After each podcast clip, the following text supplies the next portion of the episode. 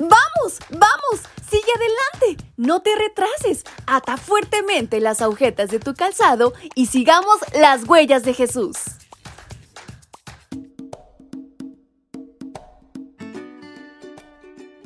Hola, hola mis pequeños y grandes, ¿cómo están? ¿Qué tal amanecieron? Su amiga Fabi les acompaña en este doce de marzo y les da la más cordial bienvenida a este su devocional para menores y adolescentes de esta mañana. Y saben, hay una historia interesantísima por descubrir, la cual lleva por título El poder protector de Dios. El faraón mandó a ver el ganado de Israel y resultó que ningún animal había muerto. Sin embargo, se puso terco y no dejó ir a los israelitas. Libro de Éxodo, capítulo nueve, versículo siete. Espectacularmente, Dios protegió a su pueblo, de tal forma que ninguna de las plagas les afectó. Así fue como demostró el pacto que había establecido años atrás con Abraham, Isaac y Jacob. Resulta sorprendente la cantidad de moscas que hubo en Egipto, excepto Gosén, la región de los israelitas. Igual sucedió con todas las demás catástrofes. Ni una rana, ni un enfermo, ni un granizo, ni una langosta dañó a las personas, ni siquiera a los cultivos o a los animales de Israel. Por lo tanto, el faraón no podía atribuir la plaga a un efecto climático. Aunque Israel vivía en Egipto, vivían separados. No solo vivían distanciados físicamente, también estaban separados de las costumbres, de las ideas, los dioses y la conducta egipcia en general. Dios siempre diferenció entre dos grupos, los que lo obedecían y los que no lo obedecían.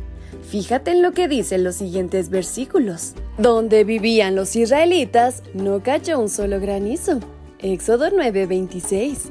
Durante tres días, nadie podía ver a su vecino ni moverse de su lugar.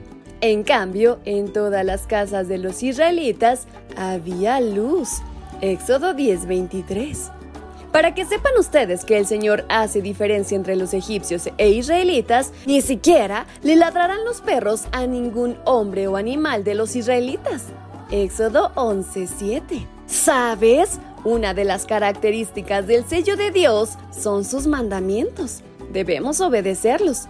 Cuando esto ocurre, Dios nos distingue entre todos los habitantes del mundo. Jesús dijo que nosotros estamos en el mundo, pero no somos del mundo.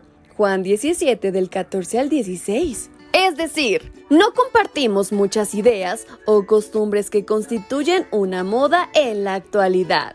Los egipcios atribuyeron al poder del dedo de Dios la devastación del país. Son muy pocas cosas las que podríamos hacer solo con la fuerza de uno de nuestros dedos. Lo cierto es que Dios es tan fuerte y poderoso que metafóricamente le bastaría la fuerza de un dedo para devastar una nación y proteger a Israel.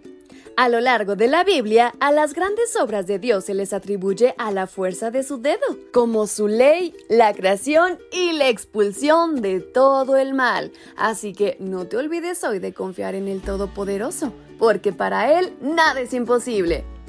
Y con estas palabras en mente es como nos despedimos de nuestra reflexión. Si así Dios nos lo permite, el día de mañana nos estaremos escuchando nuevamente. ¡Hasta pronto!